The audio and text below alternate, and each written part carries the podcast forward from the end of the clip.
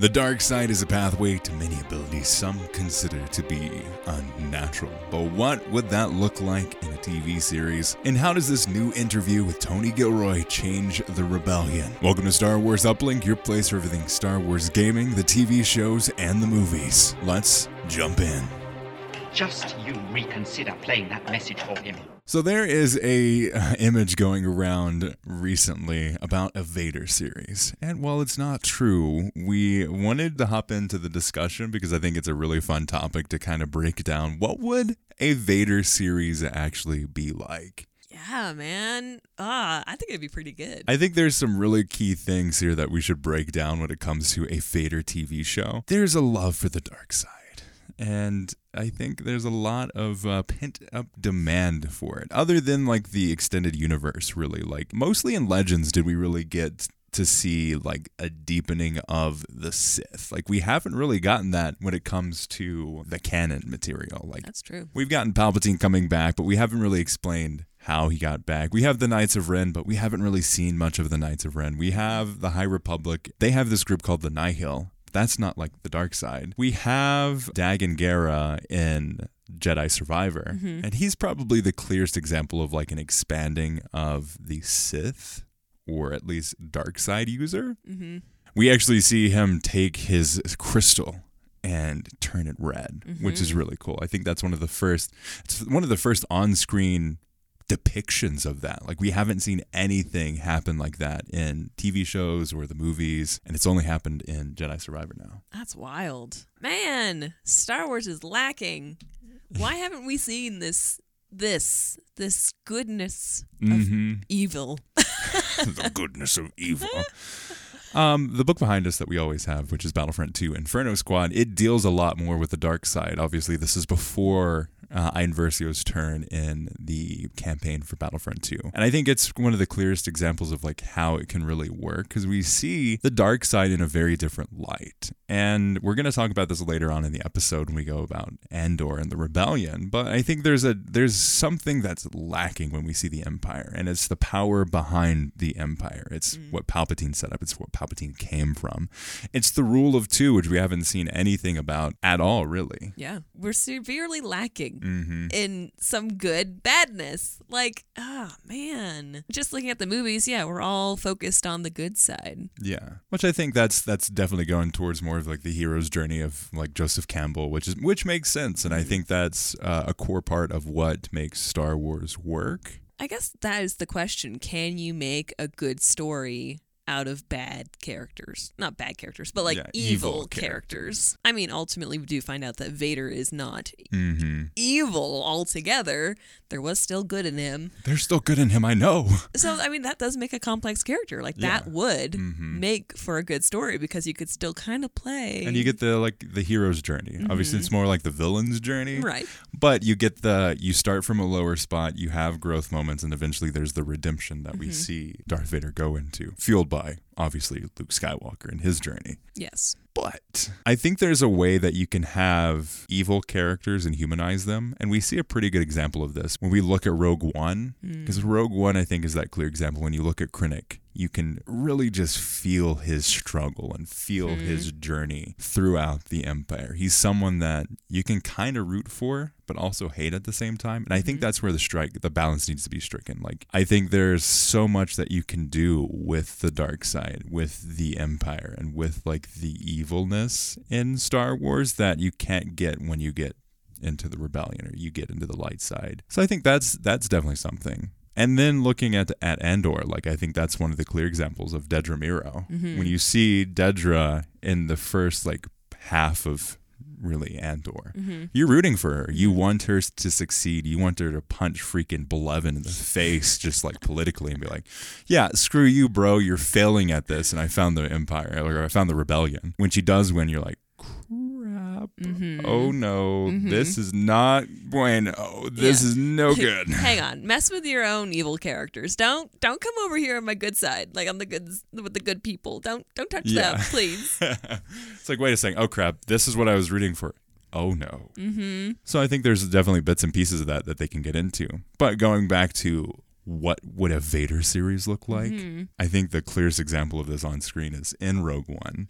We're gonna be talking a lot about Rogue One today, and Andor, and just like general Mm-hmm. discussions on that because I think that rides the line of what would really work in something along these lines is the uh, hallway scene. Hmm. That hallway scene, I was literally on the edge of my seat. Uh, when I watched that in theaters, I was like, oh my gosh, they're doing this?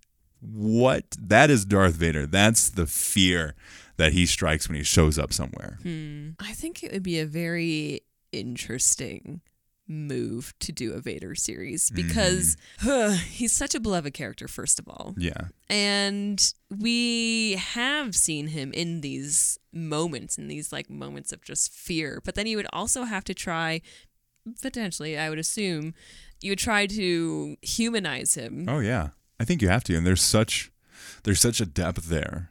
And you have the the struggle and the the loss of Padme. Mm-hmm. and you have the real like struggle for control when you look at his relationship with Palpatine. Mm. And then you get into the like flashbacks that they could have to the prequel series and the Clone Wars and these different areas of like how can you bring Vader and humanize him in a way that you haven't seen him before. And I think it needs to be done in a way that you hu- like you can relate to him on a human level, like you can understand where his rage and his hatred comes from, but I don't think it needs to be anything more than that. Like that's where you stop relating to him. Mm-hmm. And then immediately after, you're like, oh my gosh, he is literally a monster. Well, yeah, you would need those Dedra Miro moments Mm-hmm. of like, man, I can really relate to you. I want you to win, sort of thing. But then that quick turn of Yeah. like, oh no, you are a force that is bad. Like, Yeah. I do not, we should not support you in this. And just like having that audience hmm interaction of that conflict, that Yeah. would be really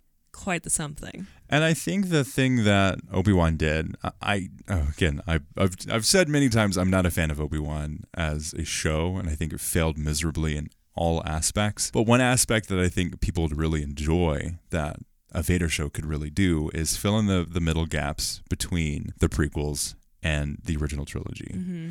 And show the flashbacks of Hayden and Ewan, mm. Obi Wan and Anakin, bonding and you see more so I think the the development of the character should be what Vader lost when he went that direction rather than what he can gain going forward. It's more so a re- like a reflection and a retrospective on him as a character and breaking down like what made him go this far and what keeps him going. Mm-hmm. Yeah, it would be really, really interesting to see that. Like on that note of like what built him up, and then mm-hmm. how he's just fueled by pretty much the killing of all of that. Yeah. Like just constantly having to remember that Anakin is dead, and like all this mm-hmm. like internal like yeah.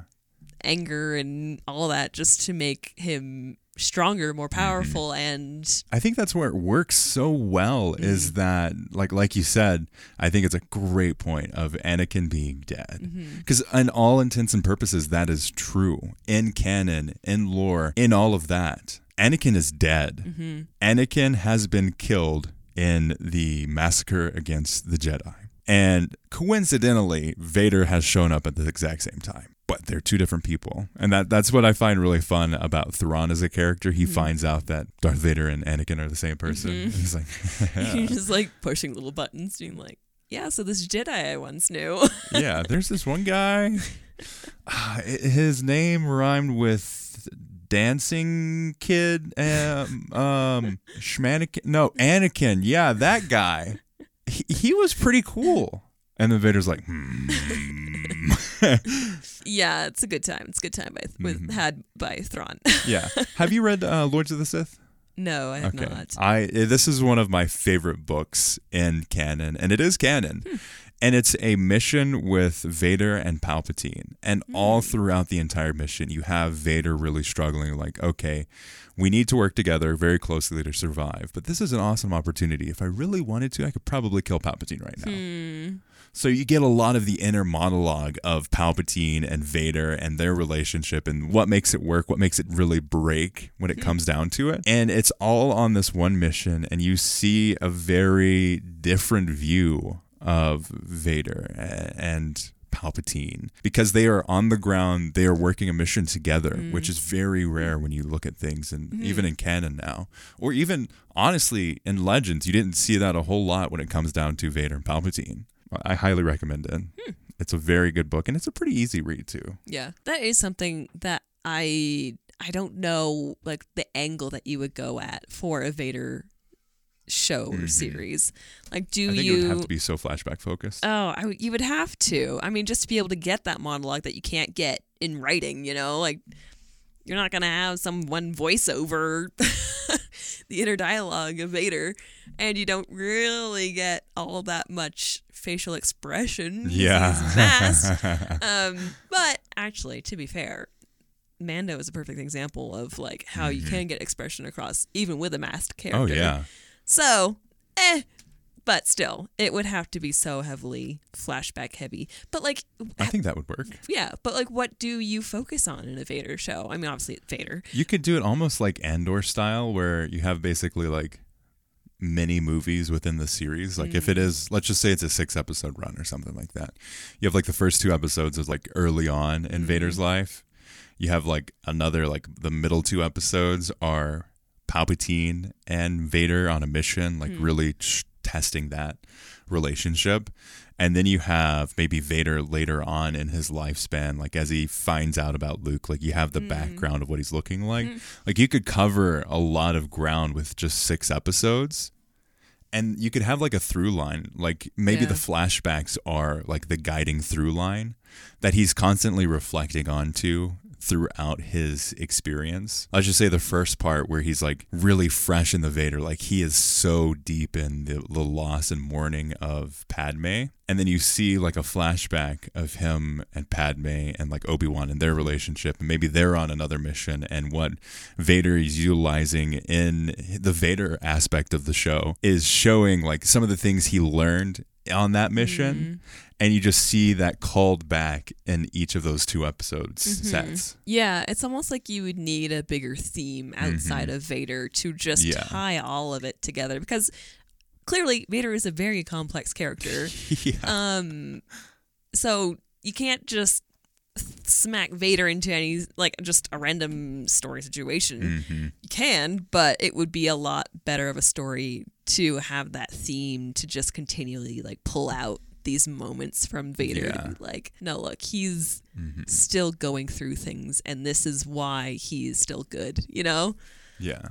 Or not. Or like, I don't know. I think that's where you have to go. Like you said, like there needs to be this underlying like theme or mission or like structure when it comes to Vader as a character because he's more of a vessel. Mm-hmm. But I'd love to see more of like the him processing things in like the the vat that he gets into or like that sealed room Hmm. Yeah. where he can like truly feel all of like the pain and everything and like really immerse himself in that past self. Hmm.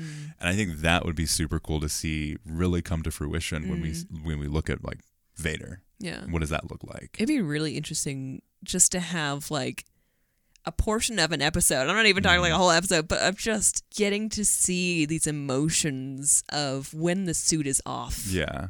Who is Or even it could be like flashbacks and like or the Mhm. the main like episode itself is a flashback, Hmm. but in between that like you see different parts of his like Mhm. suit getting taken off and Mhm. like different like uh, just the the pain and like the visual like representation of the struggle that like Vader has internally Yeah. reflected on his wounds. And you get those flashbacks that just reinstate how he became this. That could be powerful. Yeah. Hmm. That's what I think is it could be so fun with this type of series and could really like highlight the strengths of Vader as a character. And I mean there's obviously too something that we haven't even talked about yet is the Inquisitorius because that is his Mm. group. That's true. So that could be like the guiding Whoa. force. Like it could be a mission with the Inquisitorius hunting down these Jedi because he was a big part of that and built the Inquisitorius to help him with that reach across the Mhm. galaxy. And like what? Or it what could be the that- founding That's of what I was saying. yeah. Thinking like, yeah, what about like just the beginning of that? Mhm. Almost like a Luke's beginning for the Yeah. that school, but finding it's the, the dark side version. Like, yeah, Whoa. I would love that. Imagine it could just be be- called Inquisitorius. yeah. Like a Star Wars story or so something like that. Like the underarching theme is what Vader's mission, but Mm-hmm. also you have like the guiding underpinning of like this is this is the overarching goal, which is the Inquisitorius and the Mm-hmm. Inquisitors and building that up. But then like the real reason that you're really like seeing all of this is because of Vader. That would Mm-hmm. And be the awesome. pain and like the, the struggle that he has had with the Jedi throughout his entire life, really. And Mm-hmm. the injustice that he's suffered and yet still struggles with. And like, Yeah. oh man, could you imagine? That would be so good. but like looking at that, seeing the Inquisitorius, seeing Vader, and we talked about this earlier. We have Rogue One as like the clear example of like one of the best scenes of Vader ever, like really showcasing why you should fear him as a character. At least in this modern day. Uh, yeah, and on screen, I should say. And then we get to I, I, this is the thing that is really awesome about what Andor did to change Star Wars is we see a different view of the rebellion. And Tony Gilroy in a recent interview had a really good kind of breakdown of what it means when you look at the rebellion. When you look at what Andor and Luthen are building and the different parts and like different uh, areas, what Mon Mothma is trying to do in parallel to all of that, like you have a balance there. And he says this, speaking on the Dagobah Dispatch podcast, and he he talked about the moral complexity of this specific part of the galaxy. Quote, if your business is based on paranoia and secrecy and death, how do you expand your business? How do you go public? How do you go wide? The rebel alliance that emerges on Yavin, it's almost like the Christian Democrats. It's a consolidated compromise group. But what happens to all the original gangsters and the hardcore people who built that road? What happens to them and how do they integrate with that? So like really building like the people that made the rebellion are the people that are willing to go to Aldhani, kill people, and disrupt the payroll of the empire mm-hmm. using the most extreme methods we've seen in Star Wars up to this point in in that canon. At that st- at this point of the timeline this is the furthest the rebellion has done because they didn't even the empire didn't even know there was a rebellion. Mm, true. where does like that's the foundation of the rebellion. And then eventually we get to the republic and the new republic. Mm. And what does it look like to rebuild? What does it look mm. like to go against the empire? And what does it look like to eventually get to a new hope? The empire strikes back and then the, the fall of the second death star. Like what the, fo- the foundation starts off with what Nemik was saying in his manifesto of like if we are to defeat the empire we're going to need to utilize the same tools the empire is using assassins and paid mercenaries. Well we should too otherwise we're missing out on an advantage that we can take. Mm-hmm. It is really important, I think, that we have something like Andor, that we have this reminder that good isn't just always good. yeah it takes the bold actions of very human people hmm to make changes and just the flaws of things it's just it's so it's so good to have that reminder and to see that no one's really right you know like Mhm. The empire could have worked out and yes it would have been corrupt but it's always going to be corrupt like there's never a perfect system hmm And and you see like like we see in Mandalorian season three in particular, you see the New Republic is just as bad as the Empire was. You see how the tool that the Empire used as like a torture method, they're still utilizing as like therapy.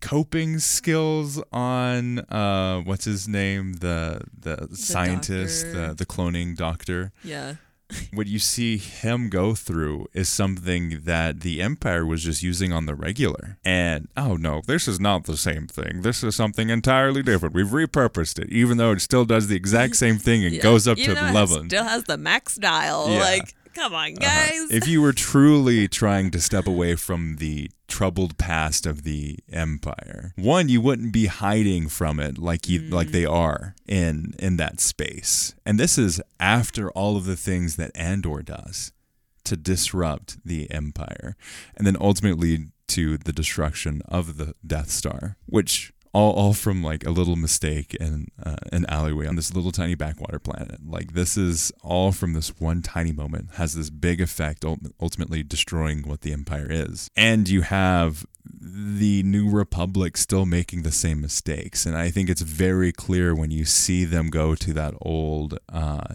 empirical ship. And they're looking for some of the stuff that he can make like a, a, a mobile base with and they are so scared that the empire is going to come back that they are actively burning down and taking apart these old empirical ships. When they- they're perfectly fine they could have been utilized they have the technology that the new republic needs. Mm-hmm. They could totally repurpose them but it's mm-hmm. such a symbol that they are scared to utilize it because they're so scared of the empire coming back but they're at the same time they're fueling what the empire needs to rebuild itself It's true. It's kind of the hypocrisy mm-hmm. in all cases of like fighting the empire by using the fight uh, the empire's tactics Mm-hmm. and not wanting to use the empire's things Yeah. and yet still using their torture devices repurposed. Like yeah. Come on guys what is it? Like what are, mm-hmm. what are we doing here? Are we trying to make something new? Clearly not. Clearly we're just repurposing yeah and trying to put a better spin on what was because there's just still that fear. And it's mm-hmm. really i think that is the message is that fear will make us do these things. Yeah it's the whole trope in like anything that has a prophecy you trying to make the prophecy fail mm-hmm. ultimately ends up fulfilling the prophecy. Mm-hmm. I think it's that in just a different flavor hmm. when you look at andor and when you look at mandalorian and when you look at all these different pieces of what what power does to corrupt in mm-hmm. star wars. What does it look like when you see this part of things really broken down to okay, we're going to use the same methods. We're going to use the exact same strategies, but even more gruesome because that's what we need to do to win in the empire. Mm-hmm. That is what we need to do to fight this massive ideal that is the empire, that is Palpatine, that is the stormtroopers, that is everything, while also trying at the same time to disrupt what people see the empire as, of what people see rebellion as. There's many planets in the universe of Star Wars that are perfectly fine with being empirical run. Mm-hmm. They benefit from it greatly, but there's other planets that just do not. So to on the one point for some planets the rebellion is this light and this redemptive force and this place for good in the galaxy. And then on the complete opposite side you have planets that are like these are terrorists. These are people that are going to disrupt my comfortable way of living. Mm-hmm. We as viewers know that yeah what the re- rebellion is doing is the better thing. It's mm-hmm. the good part it, we know from the history and we know from our perspectives that the rebellion is doing a good thing because they are going to help people but And at the same time they're going to destroy the freaking death star and kill true. millions of people It's true. It's like you have to just side with the intentions where Mm-hmm. the empire is run by a really evil dude yeah and well several evil dudes really Yeah. and uh, and the rebellion is coming from this intention of goodness and wanting Mm-hmm. to restore peace and equality and all these things all these good things but that it does have to be rooted in the equivalent of what the empire is yeah very fascinating. It makes characters like Mon Mothma even more intriguing. yes because she's like true good Mm-hmm.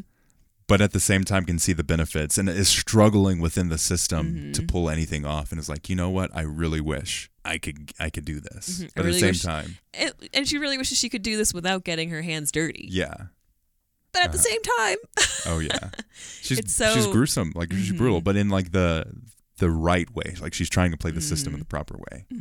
And I think the thing that really like hits this home is we need to remember that Luke wanted to go to the Empirical Academy. Like Hmm. he wanted to go there because Mm-hmm. that was his path off of off world. And you have so many people within the Empire Hmm. that are like that. They see the Empire as a stepping stone to get out of their planet. Hey, what are some of the ways? Good paying job, benefits, really consistent. It can help your family a lot. It also aligns you with the most powerful force in the galaxy. Adventure. Adventure, exploration, a chance to see the world and the galaxy and generally do something right mm-hmm. from that viewpoint. But at the same time, you have to also say, oh crap, Empire might not actually be good. But I'm going to do it because it's going to help my family. But you have all these people that were in the Death Star that are probably a good portion of them thought they were doing the right thing or were mm-hmm. trying to do something right for their families. Mm-hmm. And they got murdered by the rebellion. Yeah. Yeah, it's rough.